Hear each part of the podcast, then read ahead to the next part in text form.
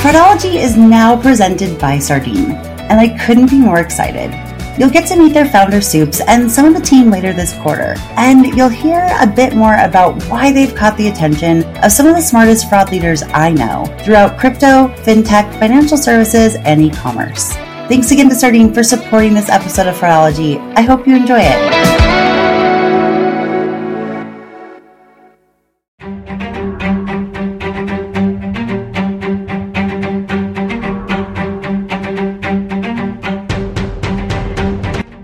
Welcome to the Fraudology Podcast, where every week we will dive into the science and study of online fraud from the perspective of a veteran fraud fighter. I'm Karisse Hendrick. I've focused my life and career on online fraud prevention for over 15 years, working with hundreds of the most well known e commerce companies to help them prevent payment fraud and abuse.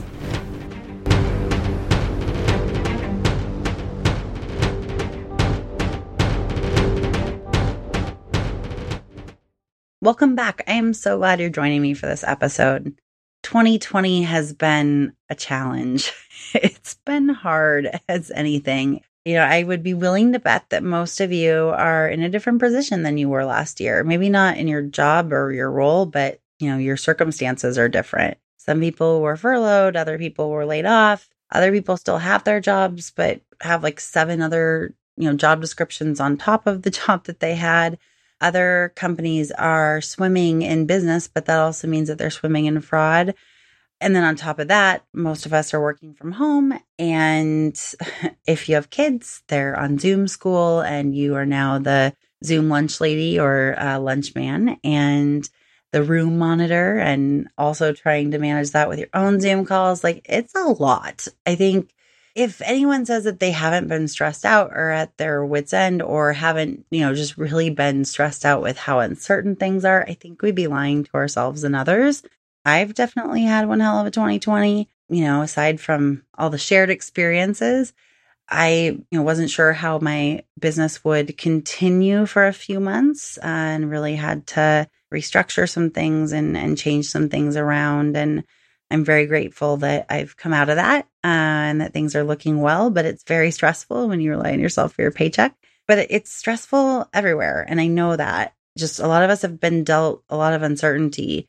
I also choose to look at the resilience that I've had this year and just how I've proven to myself that I can get through a lot. And I've proven that over and over in my life. But I think every time it gets a little bit easier because I'm like, oh, yeah, okay. So the next time there's a challenge, it's going to figure itself out. I'm not quite sure how, but it's going to be better. So definitely not trying to be Susie Sunshine here because I have had my days where I haven't necessarily had that faith. But there are a lot more days than others that I do have faith that things will work out. And I'm grateful that so far that's happening.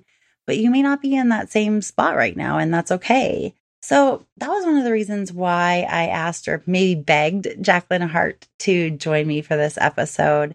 If you are a longtime fan of the Online Fraudcast, the former podcast that I was a part of, I did interview her towards the end of that podcast. I can't remember what the number of the episode was, and that was amazing. And she really got to share a lot about her career path and some of the fraud that she was seeing when she was at Patreon. She was the head of trust and safety there. She's also worked for PayPal, Ingenico, Paddy Betfair, and I might be leaving one out. But anyway, I saw Jacqueline speak at a Women in Trust event in San Francisco, I think maybe three years ago now. And I instantly was like, I want to be friends with her. that sounds so silly now, but like, she was talking about some of her own struggles in bragging and not wanting to feel like she was bragging in her career and how challenging that is. And I think that that's probably primarily a female challenge. But, you know, if you're a guy, you may have that problem too. I, I don't know because I'm not a guy in fraud. So I only know what I know, but it just really resonated with me and I really appreciated her bravery and vulnerability. And so I kind of rushed up to her like a fangirl at the end and then we kept in touch and we became fast friends. And turns out we had a lot of friends in common and we have a lot of shared interests. So you'll probably hear that come through on the interview, but Jacqueline is just somebody that I think of when I think of resilience and badassery. And I know she's going to roll her eyes when she hears me say that, but it's the truth.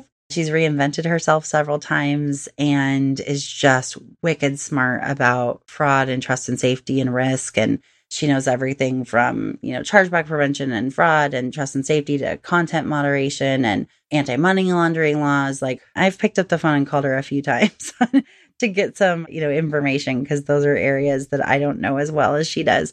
She's worked in Ireland. She's worked in Amsterdam. She's worked out of the Bay Area. She started out in Omaha, Nebraska. So you'll hear a little bit of that today.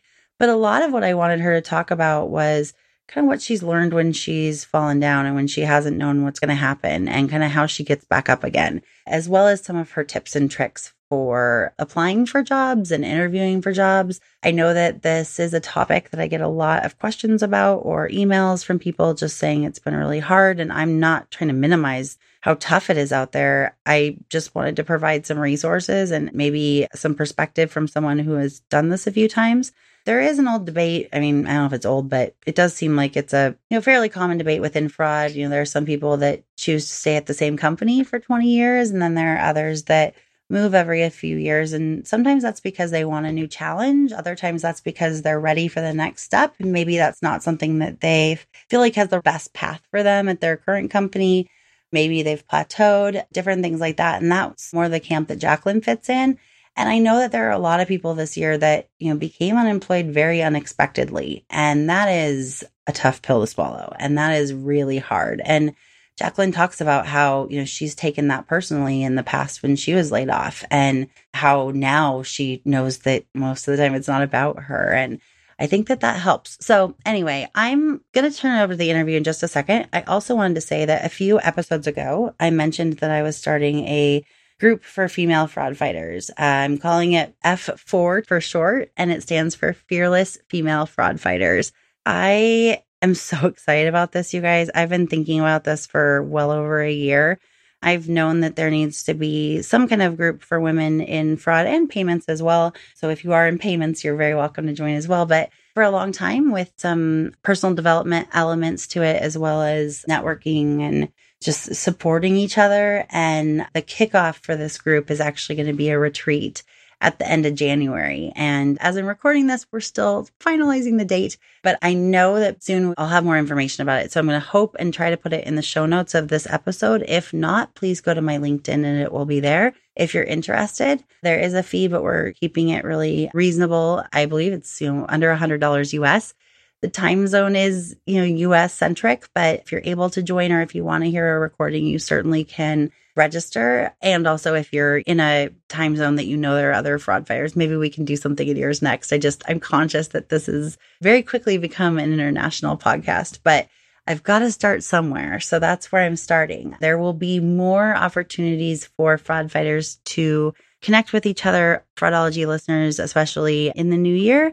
So, not just for female fraud fighters, but that's where I'm starting. So, we'll have a retreat and then it will turn into a monthly membership group. And guys, I just can't tell you how excited I am and how much work I've done on this. And there's a lot of things that have worked for me. And I even mentioned a couple of them in this episode that have been extremely helpful for me in my growth. And that's really just what I want to share with other women in the industry. I don't want to be the only recognizable name in this industry. I want there to be so many of them. And I don't think I'm the only recognizable name, but I know I'm one of them. So with that, I am going to let you listen to my interview with Jacqueline. I just, I have all the feelings. I hope you really enjoy it. I would love to hear what you think about it. I know I've heard from so many of you that want to hear from fraud fighters and their journey. So here's the opportunity. And with that, I'll let you listen to Jacqueline and I.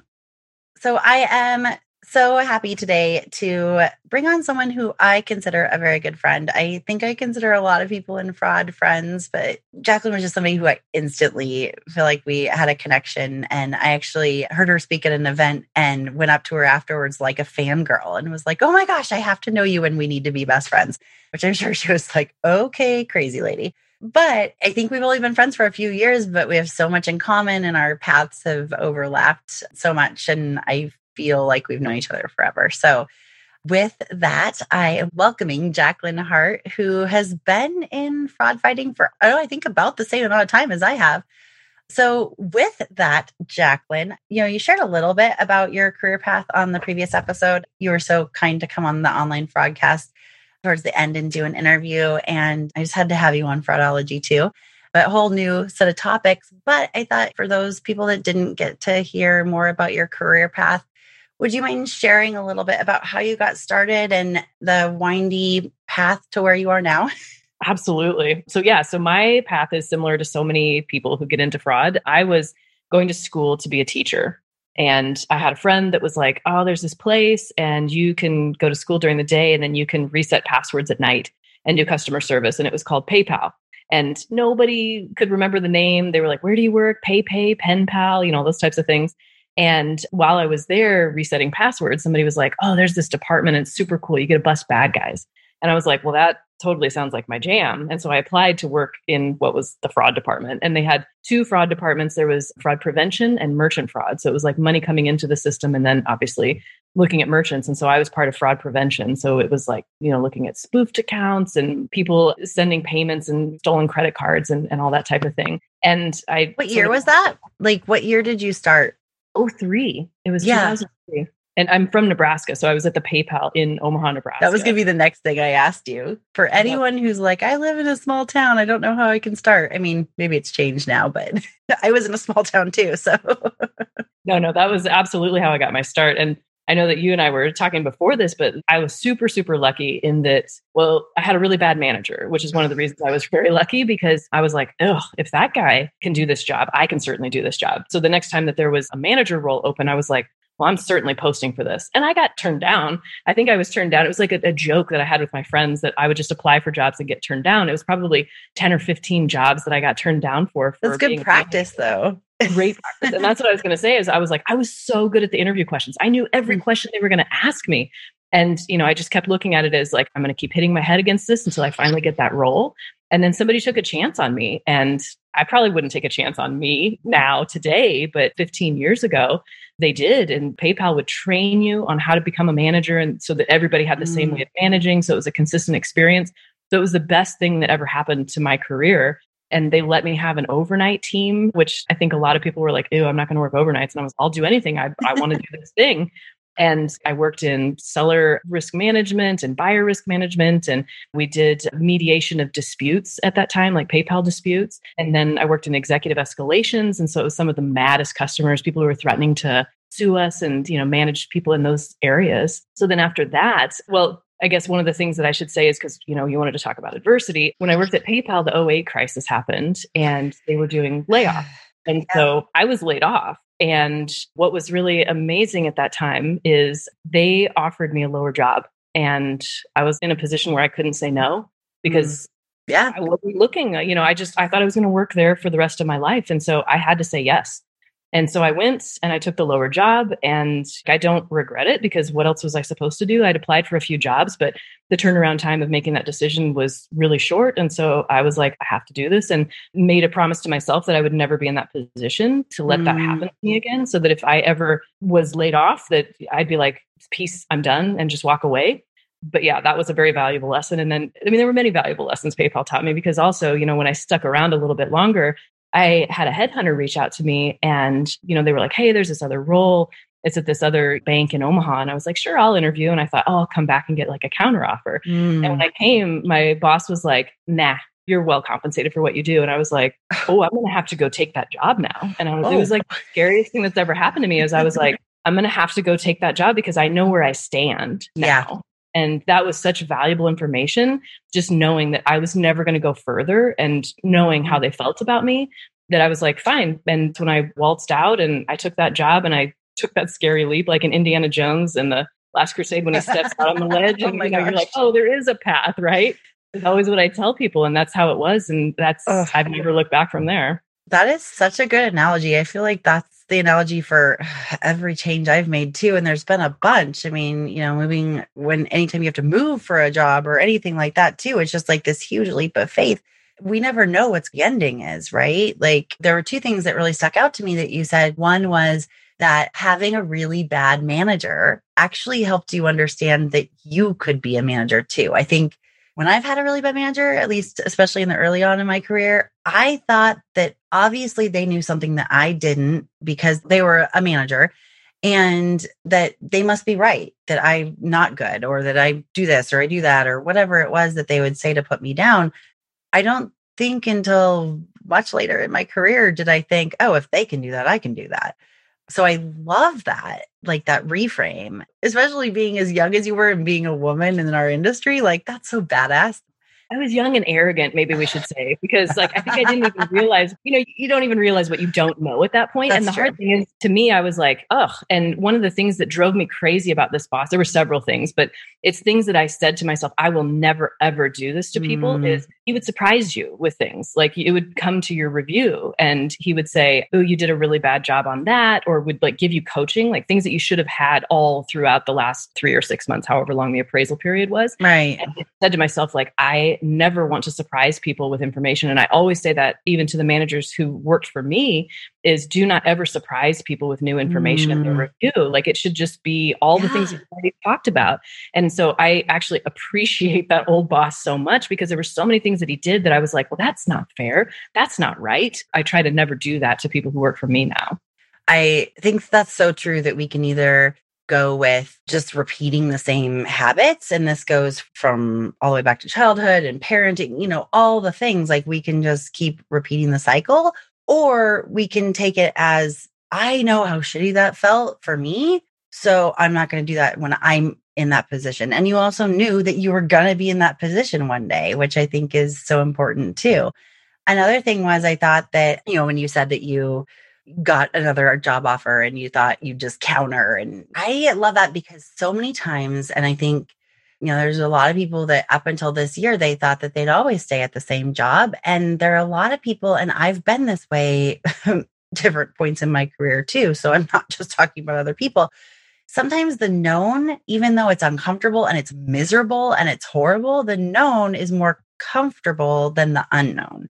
It's super scary to take that Indiana Jones leap of faith. And so instead, it's, well, I mean, at least I know where I stand and oh, maybe they're right. Maybe I'm not better, worth, you know, something else, or maybe I'm not ready for management or at a different place. So I love that about your story too, from that time that you took that as, okay, now I need to find another job. Some people would take that as, well, I guess I just need to stay here forever because I am not going to make it out in the big bad world. The thing that you said there, I always use this analogy, and it's probably terrible, but like jobs are like relationships. And so, mm-hmm. like, man, you know, you've just been living with that boyfriend for so long and you're just so comfortable. But at a certain point, you know, you're like, man, yeah, you got to move on. And, you know, you're like, you're rationalizing his bad behavior mm-hmm. and, and that kind of thing. And it's like, I was just going to say that. And that's the hard thing is I'm like, if I would not do that in my personal life, if I would not let someone treat me like this in my personal life, why would I let someone treat me like this in my professional life? Mm. And so I feel like that's an important line to draw.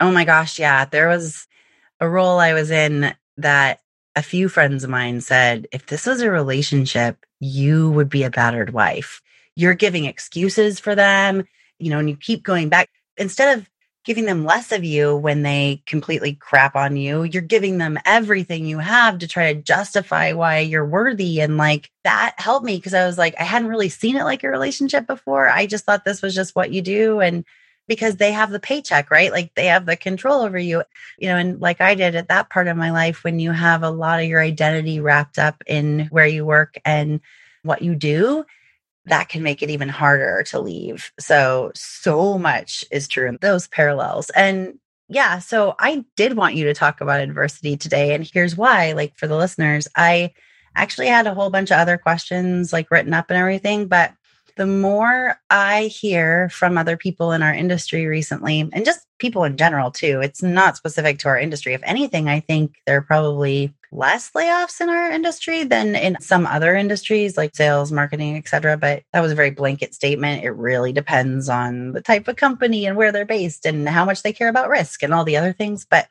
there's just a lot of us who have had the rug pulled out from underneath us this year you and I are not alone in that. We've both had some pretty big things happen this year.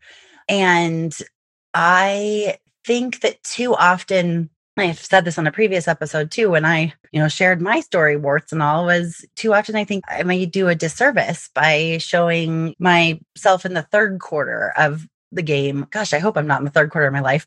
When you've been in an industry that's as new as we have, we're considered the veterans. And like, I just turned 40 this year. So, like, it's crazy to me.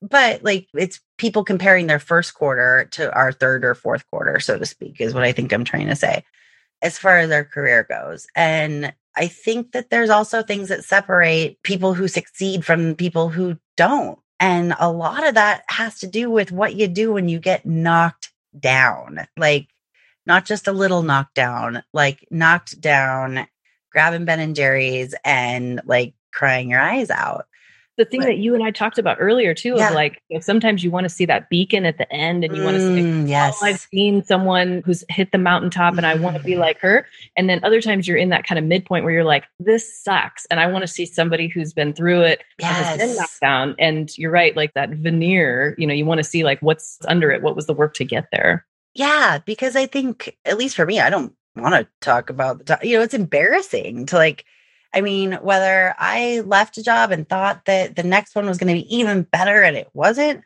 or for other people that were let go, but it had nothing to do with them. You know, it wasn't a performance let go, it was layoff or those things. I mean, there's one person that I told you about earlier, and I won't be sharing their story, all of it, because there's a few identifying things in there. But recently, they were at the same company for four or five years, moved up the ladder. They were doing awesome. And they were recruited for a new startup that was really doing well. And so they went in and started fixing things. And then, like three, four weeks into it, they were told, up, oh, you were the last one in. So you're the first one out. And that hit her so hard. And she took it personally. And I get why it's easy to take it personally. Like, I totally understand that.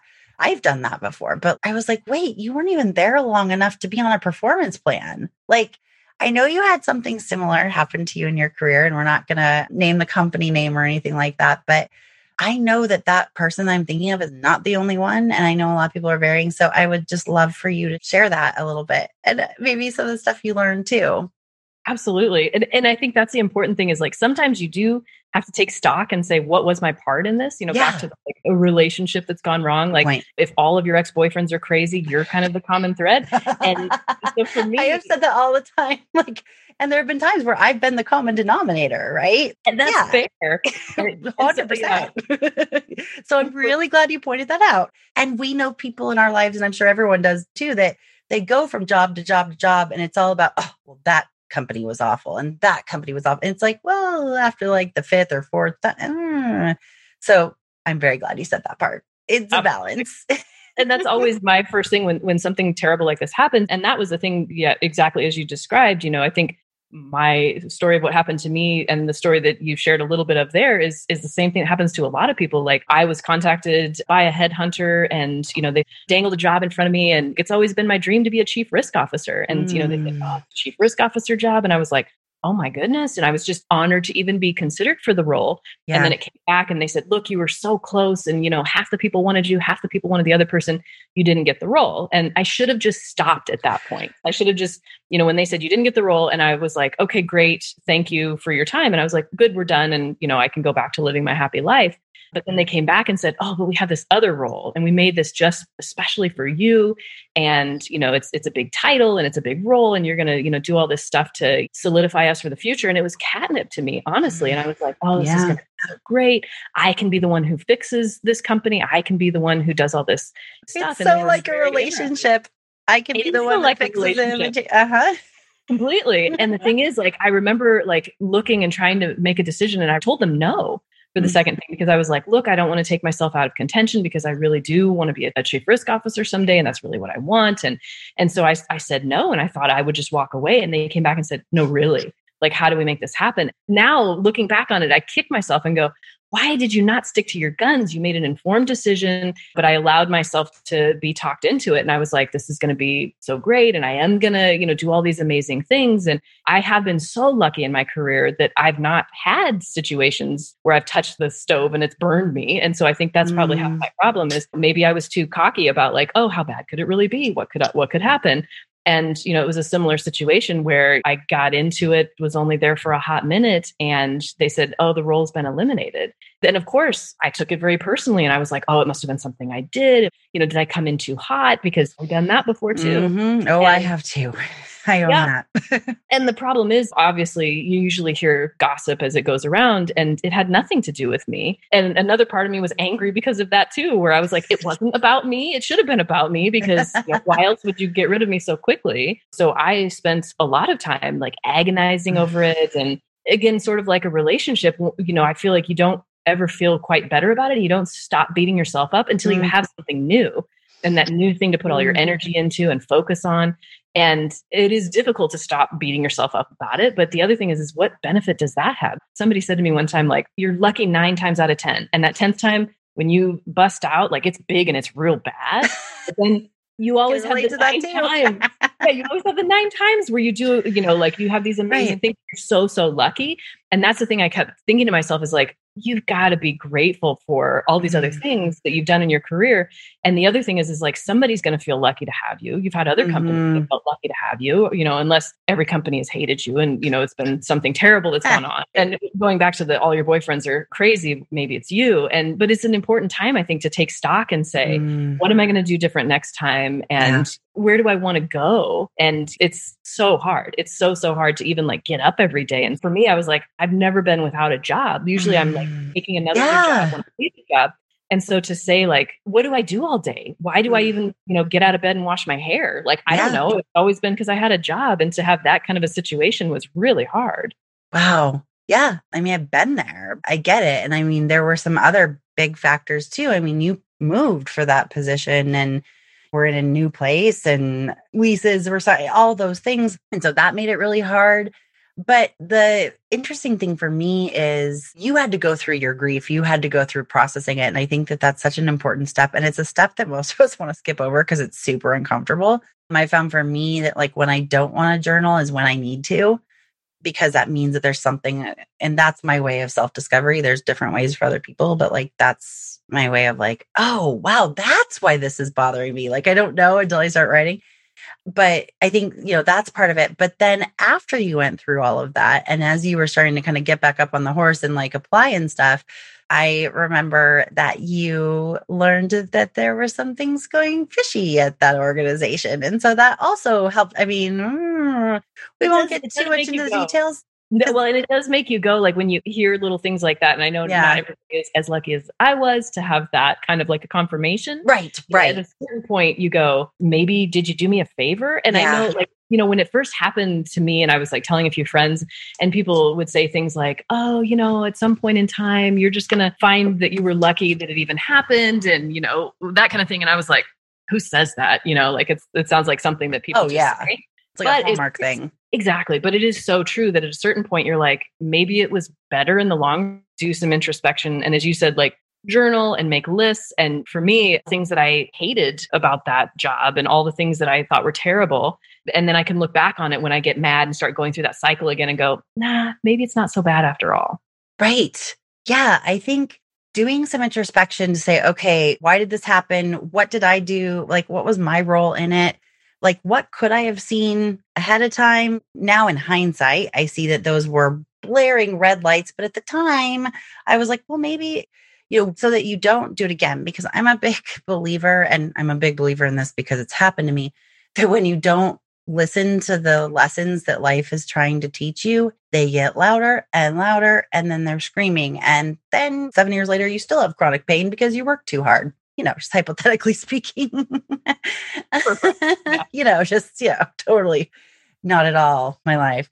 But yeah, so, you know, I think taking time to learn the lesson and really take stock of that and then thinking, okay, what's my next step? But also, how is this a good thing? Because I think too often we look at like, that's bad, that's good. And I think that's human nature. Like, that's what we're supposed to do. But I've had so many things in my life and it's helped me now like when something bad happens or i get the rug pulled out from underneath me i can look back and go oh yeah there was that time that i was devastated that i didn't get that job and then it turned out that person that got it got laid off or you know or the company folded or there's so many different things so i think that's part of it is like going through that and then looking at like what was the lesson here what was the good thing out of it what are the things I'm grateful for for going through that? Like when we can say, like, this was one of the hardest times in my life, but I'm grateful for it because this, this, and this happened.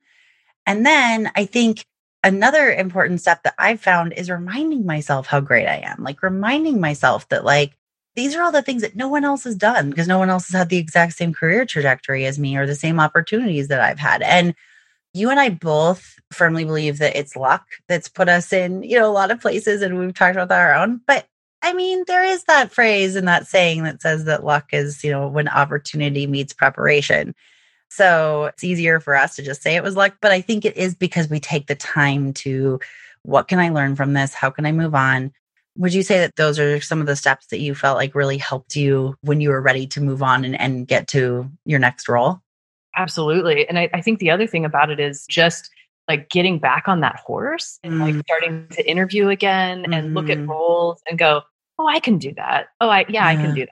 Because I think it's hard too, like when you are kicked down like that and you start to, oh, I'm never going to have another opportunity like this. This was definitely the pinnacle and I messed it up. Then when you start to look and go like, no, there's really great companies out there that are are looking for people like you and that you can do it. And you know, sometimes like I feel like one thing that I've been looking at is like a lot of people that are doing interviews right now. It's such mm. an easier time to interview. Like during COVID, it's an easier time to interview because I think about like other times when I've been dissatisfied with a job. And so you're trying to call in sick and fly to a place maybe. Oh, yeah, yeah.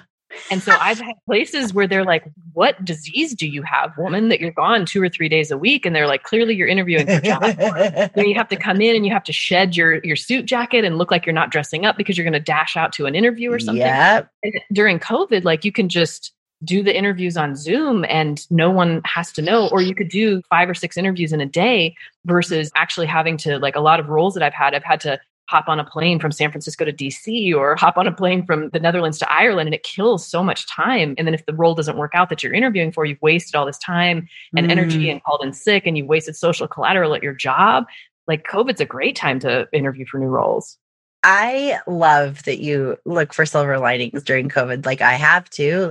I mean, and sometimes there's the silliest things like, oh, so well, now airlines aren't charging the change fee. Like that's awesome. You know, I mean, sometimes I'm really digging at the, you know, bottom there for something, but I think that's such a great point. And also, I think I'd add to it too that there's so much shame that comes from looking for a job if you're not currently employed.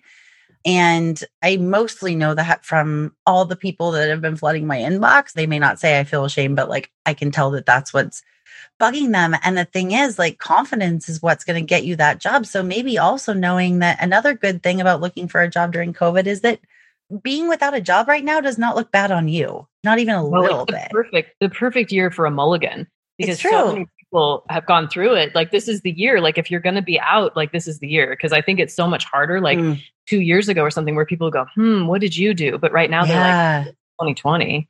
Right. I mean, we probably sound like Pollyannas because I know when I've been in my like really low spots, I'm like flipping off a podcast or something because I'm like, but I mean, I hope people know that like this is aged wisdom. This is not wisdom. this is this is wisdom from so many years of being in this industry and getting knocked down and getting back up again. I mean, my husband, I just have a shorthand where I'm like, okay, I guess I'm gonna Chumbawamba today and do you remember that song like back in the day? Like I get not I'm not gonna sing it, but I get knocked down, but I get up again. Like it's not easy. I think it's way easier to turn on Netflix and just binge something. I mean, and that's not a dig against Netflix. I love the people that work there and I love it very much. But how we spend our time is what we're gonna like you reap what you sow, so to speak. And it's like, you know, if you're at least planting a seed a day, eventually one of them's gonna bloom. Now, I will say also that one of the downsides of we're looking for a job during COVID is that there's more people looking than there are jobs. But I do think that in, you know, e-commerce fraud prevention, there are a lot of opportunities and I've done my best to be sharing them in the LinkedIn group that I started. And there's like almost 900 people in that group now.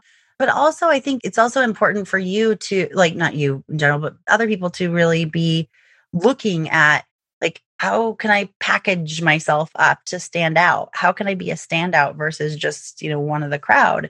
And that's not to say like stalking people on linkedin or doing all these things like some people are doing but like how can i highlight this? Can i take a few extra minutes to change up my my resume a little bit for this specific job using some of those keywords so that the automated system does it? Or what's the my goal of this interview to get across? Like those things and really improve yourself because I do believe that what goes around comes around, obviously, and all that, but like you get what you give. And if you're batting a 100 every interview, probably going to have less interviews than people that are just kind of literally phoning it in or zooming it in. Yeah. And I think one of the easiest things like that I always appreciate as an interviewer. And so one thing that I've always tried to do when I'm interviewing for mm-hmm. jobs mm. is do a lot of research. I mean, especially yes. like if you're in fraud, it's sort of expected that you're going to do a lot of research, right. number one, on the company and then as well on the person who's interviewing you, because mm-hmm. you have questions that are specific to them and the amount of time that they're at their job, you know, because obviously if you're talking to somebody who's been at the company the whole time the company has existed, you're going to ask a very different question than someone who has just started. And they can give you very good insight. And if the questions are tailored to them, and if you understand about you know the company and some of like the recent you know good or bad publicity that's always very good too and i think that's mm. something that, that really sets you apart once you get into that interview. Such good tips. I think too you know with the business model like you know in fraud a lot of us are connected with each other. If you're interviewing for a company that's in retail so to speak and you haven't been in retail before people would be like oh well i don't know anyone at that company. Okay but you know people at similar companies, can you ask them what types of fraud they have so that first of all, you're not asking that question because they'd be like, why are you asking that question? Like, we're coming to you for help but also you can tailor your questions based off of what you know is you know going on. I do that with consulting and discovery calls you know i know that this specific type of company has these specific problems and when i use that language i'm like oh that's exactly what we oh you know or i'll reference a time that i reduced manual reviews because i'm pretty sure that this company has really high manual reviews because of XYZ. And they're like, oh, wow, if you did, okay. So, such a good point. I think that's so, so, good. True. Using the product too, because I find mm. that so many mm. times places I've worked and I'll say, like, what do you think is one of our biggest fraud issues or, right. or whatever issues, issues with our service? And people will be like, well, I don't know. I've never used it. Like, I was shocked how many times, like, when I worked at PayPal, how many times people would go, well, I don't have a PayPal account. There's a lot of fraud on there. And I'm like, mm, maybe that's not the right answer, but at least you used it and you could say, well, I experienced this and I had a dispute and I, you know, like if you've actually used the tool, you can set yourself uh, like in the top 10% of interviewers. 100%. I mean, you bring up a good point that you've worked at a lot of companies that, like, when they first, I shouldn't say a lot, but a few, that when you first started, not many people had heard of them and they were kind of unique business models. PayPal, Patreon, you were most recently there, you know, and others like you were at Paddy Betfair, which is an online gambling company. Those three examples with new business models, especially, they have fraud that, like, you know, you kind of have to go in and do it all over again. But just giving them the confidence that, you know, you are the right person is so important for that. And I think most of the time you've been in a position, and I was in this too, and it's amazing, but it's also terrifying that there wasn't anyone in your place before you. sometimes that's great because like I yeah. always think those roles is like there's no bar. It's you know, so true. come in and like I'm gonna set this bar as compared to like, you know, like there've been jobs where I've interviewed for where people are like, we cried when the last person left. And I'm like, oh boy, I don't know if I can do this role so because much pressure. that's a really high bar. Oh my gosh. But if you're just coming in, like typically, I was saying this to somebody recently. I was like, every time I come into almost all my jobs I've come into, there's been some sort of a dumpster fire where people mm. are like, mm. awful. Basically, you can't do any worse than we've already done. And that's one of my favorite places to be because you can just do so much at that point. Those are my favorite too, but I have to say that there's also a risk too, right? Because if you don't love that, you're not going to stay up all night, work all on the weekends, do what you have to do to get them to a better place and then they're like, oh, you made it even worse, or you didn't make it better at all. So, like, I think you need to know about yourself and know if you love it enough to do what's necessary because it's hard, but it's also such an addicting feeling when a year in you're like, oh my God, like you have these huge numbers to tout because there was nothing before, or there was what was there wasn't strategic enough or wasn't the right balance for the company it is so scary like when you come in and you can't make such a difference mm, like that mm, because yeah. I just don't even know like how people come into jobs like that. But then again you, you, have to have a family that's you know like is understanding if you're as you say going to throw yourself into a situation so fully like that's a, a complete wreck. And yeah as you say it's like quicksand. It'll take all your time. Oh my gosh yes. I mean for me i love those so much but as my daughter was getting older i just couldn't do that anymore. But that's one of the reasons why I love to be a consultant because I get, you know, called when there's a fire pretty much and I get to put it out and, you know, I don't care about the ticker tape parade or the the hero status. I just it's like my own Mount Everest every time. But I think that there's something to be said about believing in yourself, but also really caring about it and knowing who you are. Because if you're somebody who likes to sustain, that's really important. Like we need those people for the mail to be delivered and for groceries to be at the grocery store and all the things. Like we need the people to sustain the processes and do the things. And, you know, in fraud, that's manual review or that's operations and all that. Then there are those of us who like to get our hands dirty and build the process and do the strategy and look at the scary metrics and know exactly what that means that you need to put this in and that in for this business model and that model. I guess what I wanted to say there is there are a lot of people that I know that feel like they need to get another job, that they just need something. And I agree with that. And everybody's situation is different. So maybe, you know, there's a case where you're going to take a job for a little while. It maybe it's a stepping stone rather than your final destination. And when you know that going in, then it's better.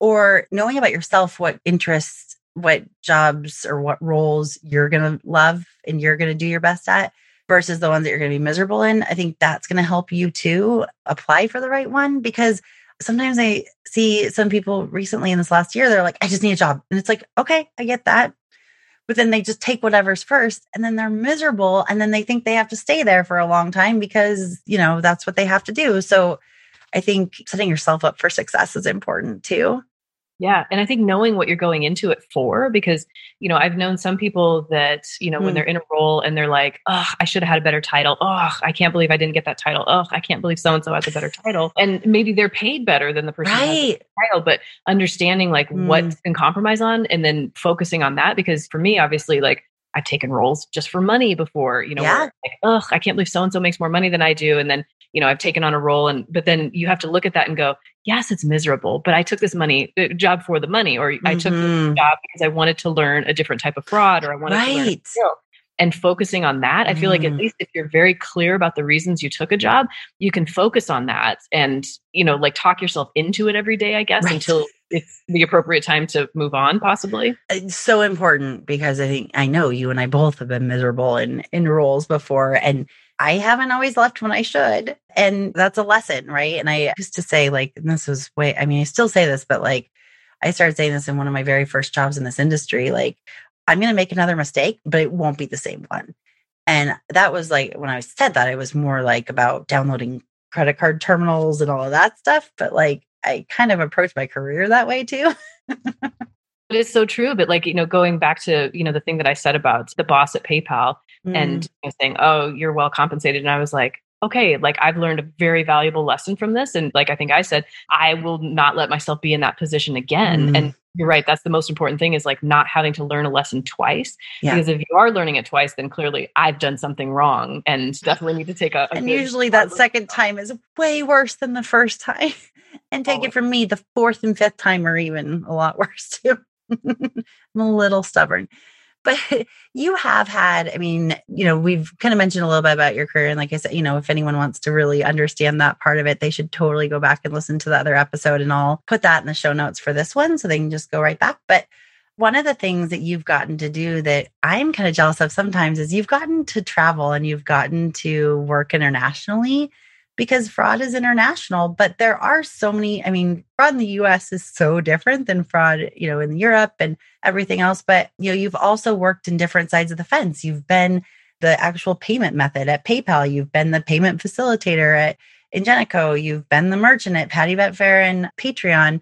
I guess I'm asking you two questions there, but what would you say to people who are like, wow, okay, well, maybe me looking for a new opportunity means that I can look outside of the US? I mean, there are some countries offering some pretty awesome things for remote workers. You know, if they you want to come move to their country, I may have done a little research there or moving for a position or whatever, because you can still do that during COVID. You just might have to quarantine. I think that's my first question. The second question is more just around like, I know how valuable having those different perspectives on a transaction are, but curious what kind of some of your higher level takeaways have been for that that have helped you be a better fraud fighter and a better leader. So, you know, 27 questions in one. Absolutely. So the moving question, I know that there are some people that that's something that they really want. And there are some people that that's just not something that they, I think, would have the stomach to do because it's easy to look back on it with rosy colored glasses and say, oh, it was so amazing because truly it is so amazing to like immerse yourself in mm. another culture and learn another style of doing things and, you know, deal with being in different time zones and things but I don't want to underestimate how difficult oh. it can be at times. And like there are massive misunderstandings that happen, and there are situations that are not funny at the time, but you know maybe they're funny afterwards. And you know, I'm just thinking about like there was a time when I first moved to the Netherlands and gave a presentation, and it was on behalf of like my boss who wasn't around, so it wasn't my presentation. And you know, I, I did this whole thing. And somebody came up to me afterwards and they're like, Your job just seems really terrible. And I was like, Wait, oh. what? And they're like your job just seems awful. Like that presentation you gave was really it was poorly done and it was like not like they were just really critical. And then they were like oh. you're welcome and walked away. And i was like crushed. I was like oh my goodness. Like i went home and i was like what in the world? Like what is my life for? And like yeah. I, i'm really boring clearly and like i get things across in the right way. And then I had to like think about it probably, probably like all weekend. And then I was like, oh, but that person thought they were being super helpful by giving me feedback and that was one thing I didn't understand so well yeah. about culture is like they would just say things to you that an American would find horrific. And it would just like so many people cried. Like I would literally have like Americans on my team that would be bawling mm-hmm. because they felt with the Dutch person. The Dutch person was like, Oh, I just gave them some very valuable feedback. And the American was like dying. And so some of those things where it's like mm, the, time, the, culture, oh my gosh. Yeah. So I've difficult. I've worked with international companies and, you know, gone international and been there, you know, and training them and stuff like that. And that's definitely a challenge, but also sometimes it's really fun too. I mean, that also means you get to eat awesome food and get to see amazing places that people pay a lot of money to go travel to. Like, so there's a trade off, but I'm really glad that you're, you yeah. know, making sure it's not, not just.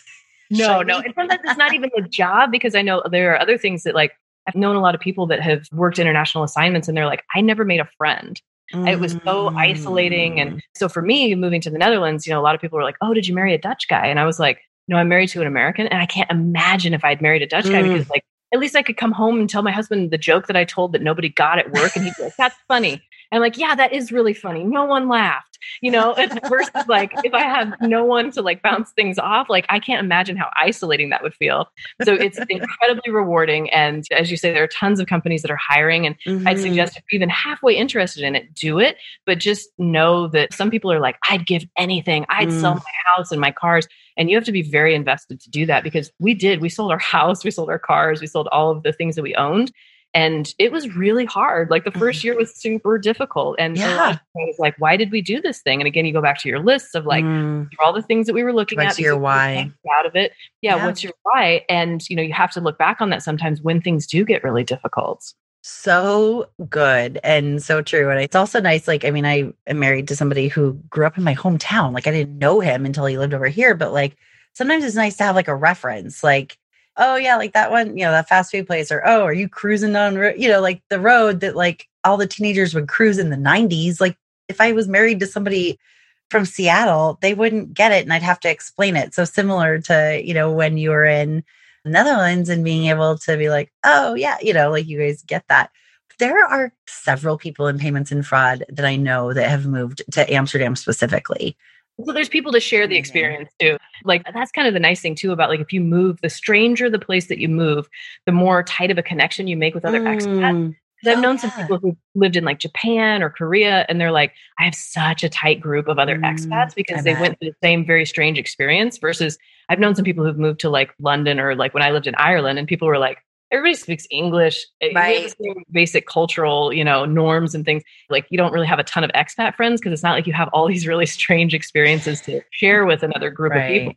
Right. But I did want to ask kind of about is such a good time for people, you know, you can look at it as this is horrible and like, oh my gosh, you know, I don't know what's next. The truth is you don't know what's next even if you are working in a full-time job now, like you just everything's uncertain and I think that's something we've all learned in 2020 is the certainty of uncertainty.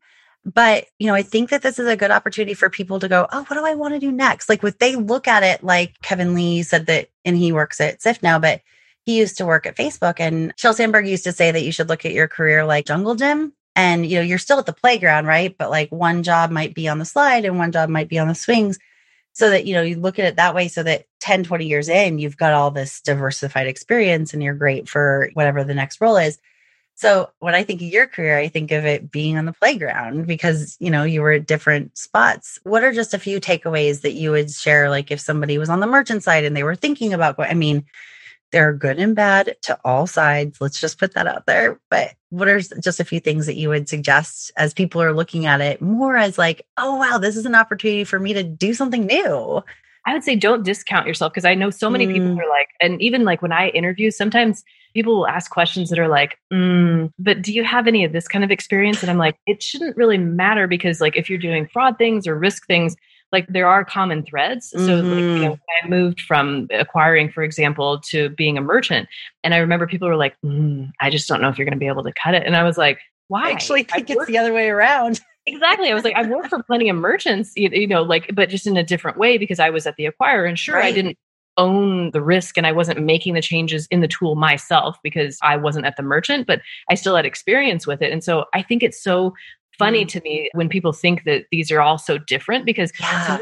it's all the same. Like to me, like the common thread, like I feel like I've had the same job the whole time because I've worked in fraud and risk. Mm-hmm. Because I that's always the common factor to me is like, yes, it's fraud and risk, and yes, I manage people.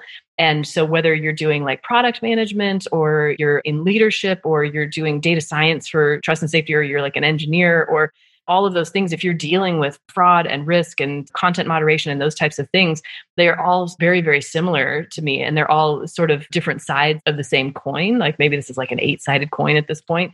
Because, like, the right. other thing is people are always saying, like, I know several people have said, like, ah, you know, you were doing fraud and then you went to content mod. That's weird. And I'm like, no, they're so similar. Yeah. Like, most risk jobs are quite similar and so i feel like that's one of the biggest thing i see people do is like they discount themselves mm, and say mm, like can't typecast, I have to, yeah yeah typecast yeah i have to stay at a merchant because i've always been at a merchant or mm. i work in acquiring and that's the only thing i'm good at hmm. and that's just so not true and so i feel like if there's a company that you're excited about mm. or a different mm. type of role you just have to take the things like that you do fulfill and then parlay that into like there's you know 10% of this role profile that's new to me but I will learn it and I will be good at it because I've got all these other things that I've been successful at that I can do that other 10% in the end. That's such a good advice. And I always think of it the opposite way because I think of it as like the people who I've worked with on the merchant side or on the banking side, whatever, they have experience on another side and they come in with that extra experience. Those are the best people I've worked with that they were an issuer and now they're a merchant or they were a merchant and now they're at an acquirer or they're at a PSP or whatever it is. So I look at it so differently because I've been working with those people, but I didn't think about it in that way that so many people think, oh, well, this is different than what I've had. So and some people too are like, oh, I never worked at PayPal, so I can't speak that language. And I'm like, no, no, no, it's better if you didn't, because sometimes these people that have all worked at the same company, they get very clicky and mm. they don't mm. understand that like not everybody has to have worked at the same place because you have an outsider's perspective and you've seen it done in a slightly different way. It's so much more valuable. I really love the conversation we've been having about kind of pivoting and picking ourselves up. But I don't want to sugarcoat it and be sunshine and rainbows. Like you and I both had times where we've called each other and been like, oh my gosh, I don't know what I'm going to do. What gives you the strength? You know, I mean, I, I always give myself at least a day to like cry my eyes out and everything. And then a day or two later, depending on the significance of the incident, then I basically pick myself up on my big girl panties and move on, so to speak. But I'm wondering, like, for you, what gives you that thought that, like, okay, I can do this? Like the resilience factor, I guess. So for me, like I said, the, the hubris, I think, keeps it there. But because, like, you know, when I was young and stupid, like, I feel like that still kind of carries me through. Is I'm like, when I did all this stuff, I can do it again. So I feel like looking at, you know, like fall down nine times, stand up 10. Yeah. Like, if you've fallen mm-hmm. before and stood up again, and you've fallen again and you stood up again, you should be able to do it again. And I know that there's a point where you go, wow, what point is it the the definition of insanity where I'm trying right. over and over expecting different results. But if you've been successful, I think you have to look at that and say, mm-hmm. I can be successful again and I can do this again. But the other thing that I always think to myself, and this is something I always tell people when they're like, I'm not sure, should I post for that job? You know, maybe mm. I'm not. Mm. And I'm like, it's not your job to discount yourself.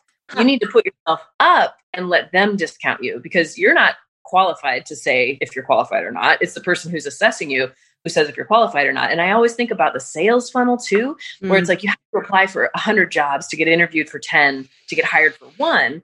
Right. And so you gotta throw yourself out there. You can't just apply for one and expect to mm. get that one either. And there's right. a, like it's come so far because you don't have to like go through newspapers anymore and circle jobs.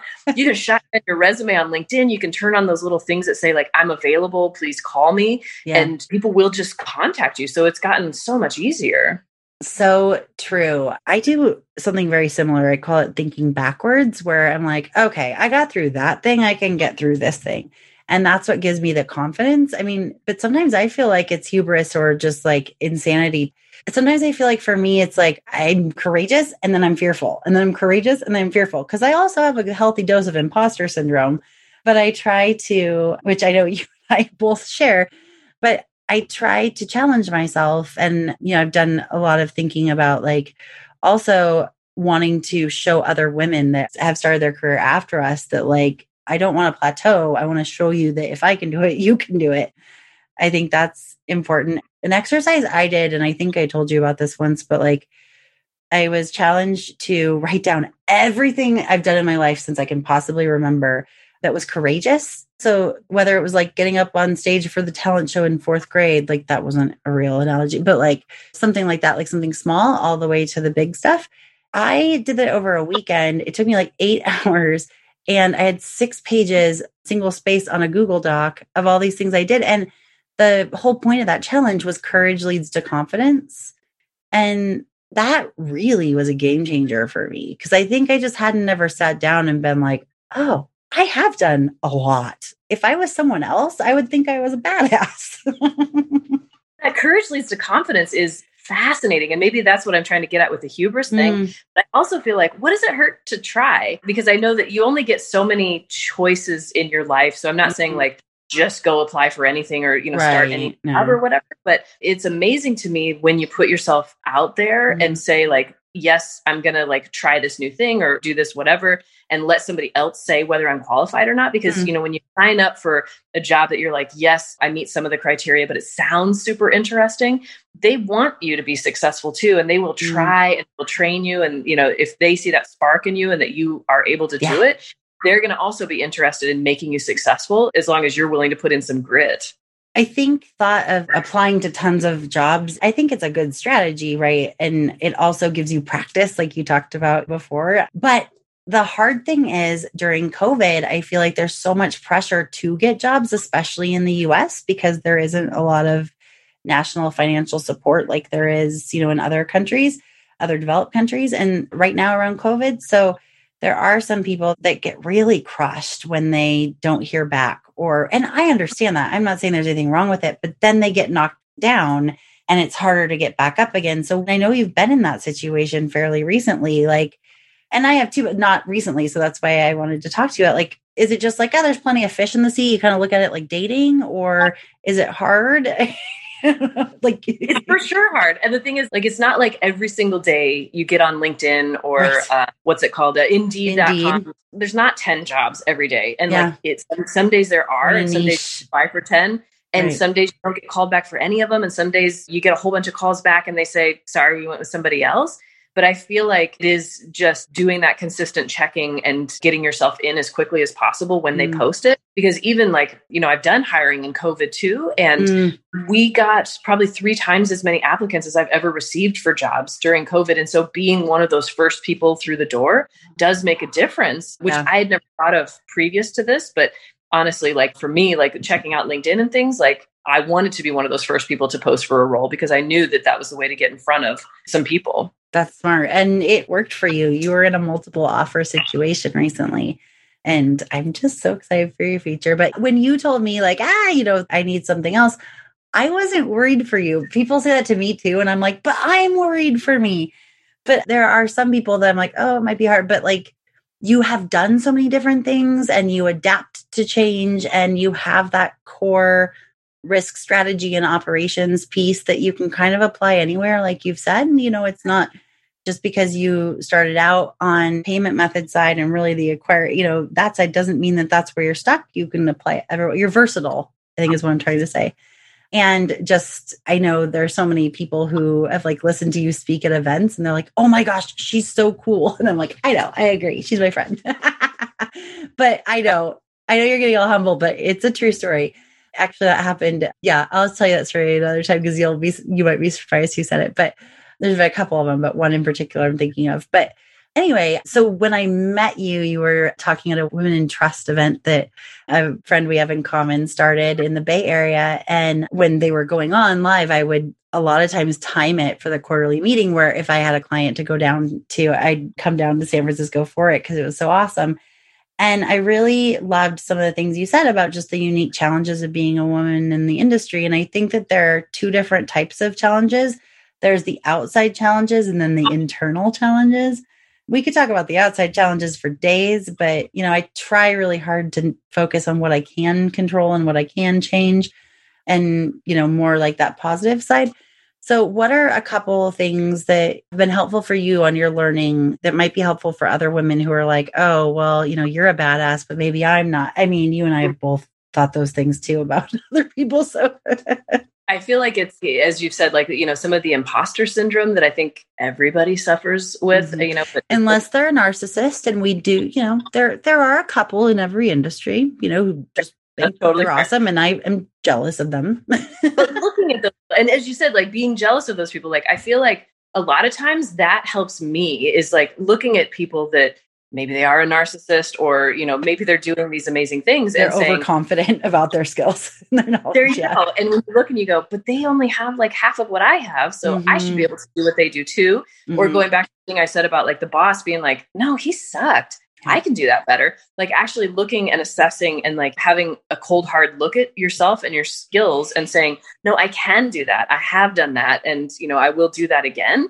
Because I feel like being realistic because of course we all do that thing where you go, "Oh, I suck. I suck. I can't do this. You know, I need to go back home and I'm so sorry and I'm just going to you know go back to my customer service job and i didn't mean to overshoot my coverage and you go through that and then you go okay girl let's get up and let's be real about it. Like mm-hmm. let's as you say like look at what you've done and let's make a list and let's look at the positives and let's look at why you are lucky and why you have 9 times out of 10 been so lucky. And then you'll be lucky again. It's not like you're going to be unlucky for the rest of your life because obviously like there's a reason that you've had jobs before there's a reason that people have asked mm. you to do certain things or you know and it's not like it's never going to happen again. It's the same you know going back to the relationship thing. It's not like you're never going to find love again and you're just a terrible person and nobody's ever going to love you. Like it's the same thing with a job. People are going to need you and especially mm. if you're in the risk field every company has a need for that risk brain. And you know maybe it's you hated the one job because you hated doing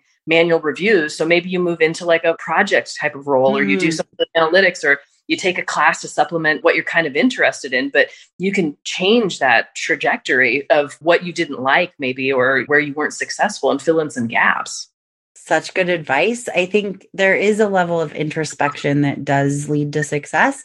It's not fun, it's painful. And I know when there was one job that I was just like, oh, I hate this job and I hate this, I hate that. What I realized was, oh, I perform better when I'm a small fish a, or a big fish in a small pond versus a small fish in a big pond.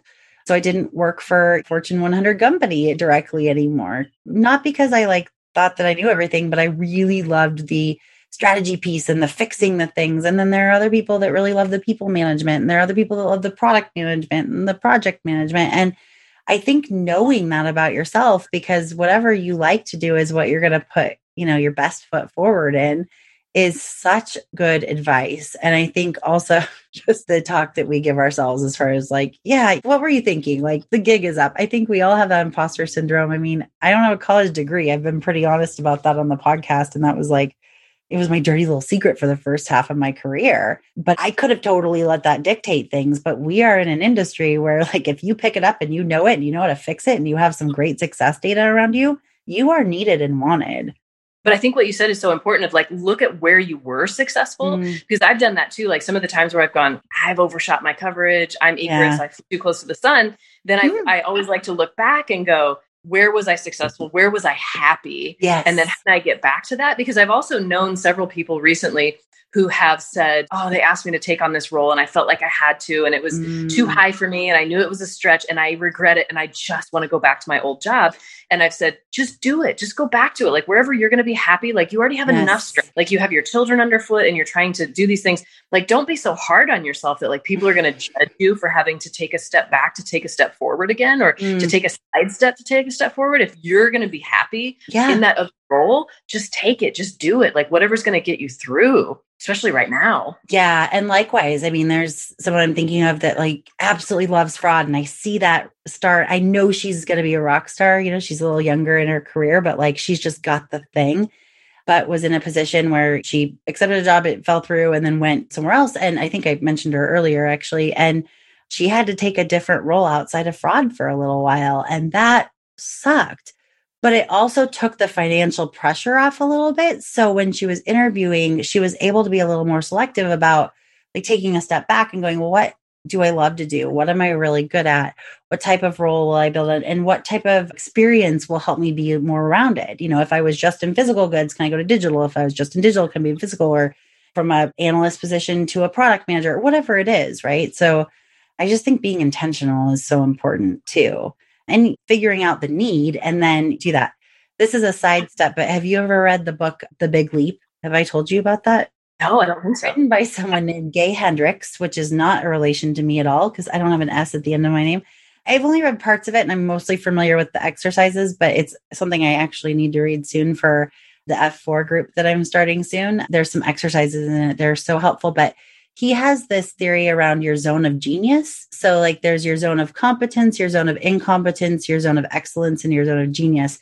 And it's this whole exercise of like looking at your current job or how you are in the house or how you are in your relationship and kind of like separating out your duties into like what you can do, but you don't love and what you hate to do and you're not good at to what you can, you know, and like your zone of genius is like he talks about like how ideally you should shoot for like 60 to 80% of your day is spent in your zone of genius because that's when you do your best work. And I feel like for so long we weren't thinking like that, right? We were just like, oh, I just need a job.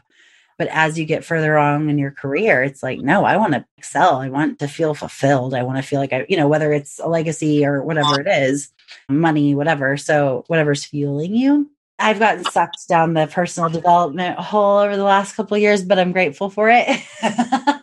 it's helped me a lot. so, what is your biggest advice for other people in risk, like in general? And then I'm going to ask you for other women in risk what your advice for them is too.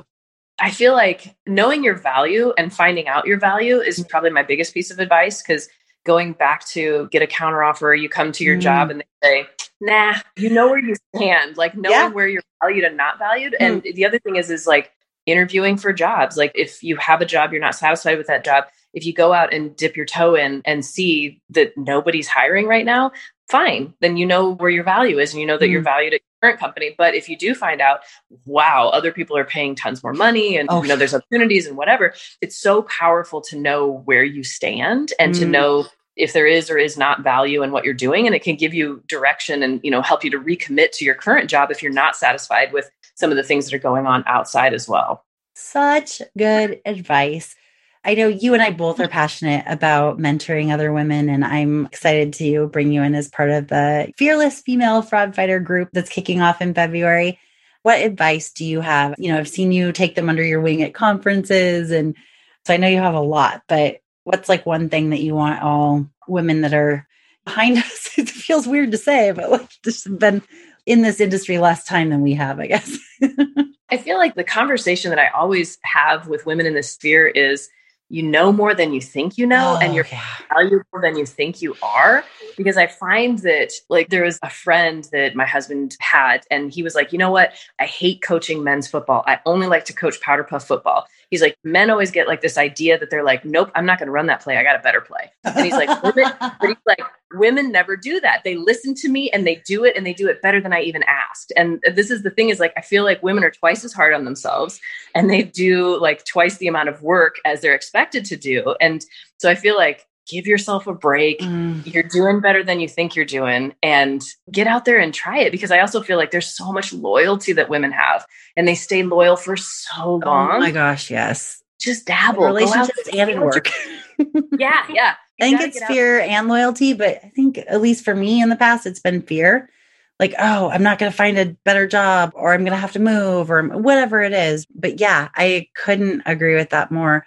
And also, you said something earlier. I think it was about your former manager at PayPal, but just like, you know, looking at other people, you know, whether it's other genders or just other people in general that have a job that's like at the next level you have and be like, look at their LinkedIn and be like, oh, I do have more experience or I have more, you know, and be really real with yourself about what you've done and quantify it on your resume. And, you know, you've saved the company this much or percentages and chargebacks you may not be able to say exactly because of NDAs, but there's ways to play around with it. So, yeah, I just could not agree more. And don't be afraid to brag. I think. Oh my gosh, you and I have so talked about this hard. for so long. yeah, I think so that's actually hard. the topic you were talking about at the event that I was like, I need to be friends with her. Like, bragging feels so uncomfortable. But yes, please say yeah. more about that. it does, but this is the hard thing. Like on your resume, like that's your chance to brag. And I feel like you know, I think mm-hmm. in your original set of questions, you asked something like something that I regretted in my career. Yeah. Like not bragging enough is something that I regret because it not only hurts you, it hurts your teams. Mm. Because if people think what you do is easy, they forget about you, they forget about your department, you don't get funding, you know, nobody respects your job. And so often your boss doesn't work in fraud or risk. And you have to be constantly reminding them why you're doing a good job, why your teams are doing a good job. And so that is on you to be bragging and constantly reminding and saying, like, look, I did this amazing thing because nobody's just going to intrinsically recognize it. I probably only had one or two jobs in my whole career where my boss understood 100% what I did and went, wow, that was so amazing. You have to really educate people what mm. you do. Oh my gosh, you're so right. Not just when you are getting a job, but when you're keeping a job too. Like, being able to tout accomplishments. I've had to learn how to brag that makes me feel comfortable. and I think for the longest time, I was afraid that like I was going to be like some of the people I know who brag that I don't think really have a reason to, or they are completely bullshitting. But I think you can slip it in conversation where it just, it's confidence. It's not bragging, it's confidence but it's also like it's on you to do it mm. because if you don't then you are going to get forgotten you're going to get passed over oh you're so right nobody's just going to look and go like Carice is doing such a good job like sometimes you have to say because I feel like I'm good at it in the interview where I'm like yeah we did this stuff and yeah you know da da da but then when I get in the job I'm like just be quiet and just right. you know make it forget about you because you do such a good job but no one just notices you constantly have to remind people Oh my gosh, you're so right. I think there's a way to do it, you know, in like weekly, monthly reports or, you know, and calling it out in red, like not being like, oh, excuse me, I did this. But you are so right. And I'm really glad that you put an exclamation point on that because I also think it's so important for fraud, risk, and trust and safety, that whole bundle of people to be educated. Job. It is such a thankless job. And part of the reason why it's a thankless job is because they don't understand what we're doing and they don't understand that like fraud orders don't come in blinking lights and that content doesn't just moderate itself. But like explaining that with mostly analytics but a few anecdotes is game changer. You're so right. Owning my own business it's a little bit different but still me being able to tout my accomplishments it took me almost a year after i got the international award to even put it on my linkedin. Like or to say i have it or like talk about it.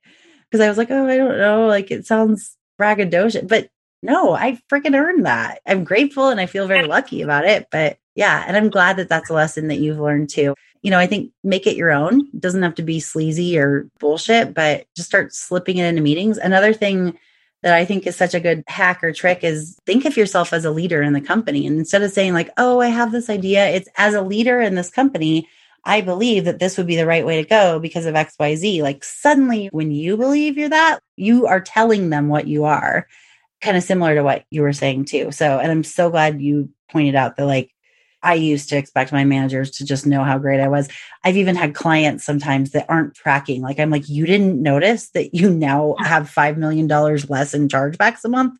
Like, really? that they say, act like you've been there. I feel like that's one too, where it's like, mm. you know, if you act like you've been at the table, you've been making decisions, then you yeah. will become that at a certain point. And yeah, we need more strong voices, more voices in leadership to speak up for fraud and content moderation and some of the work that gets, it gets a lot of shame or it gets a lot of people are like, just make it disappear. I, yeah. I don't like it. it. makes me uncomfortable. yeah. It's like, okay, let me get my magic wand right out for you.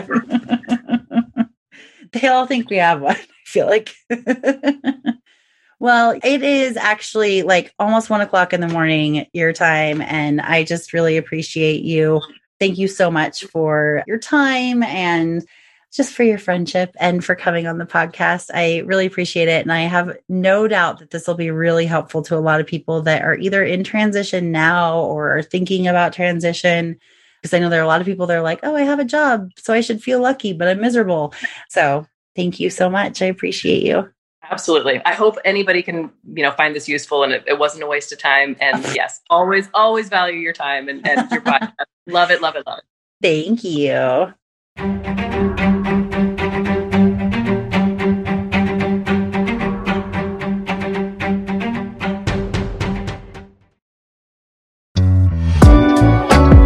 Again to Sardine for sponsoring this episode of Fraudology and for supporting information sharing and collaboration across the FraudFighter ecosystem.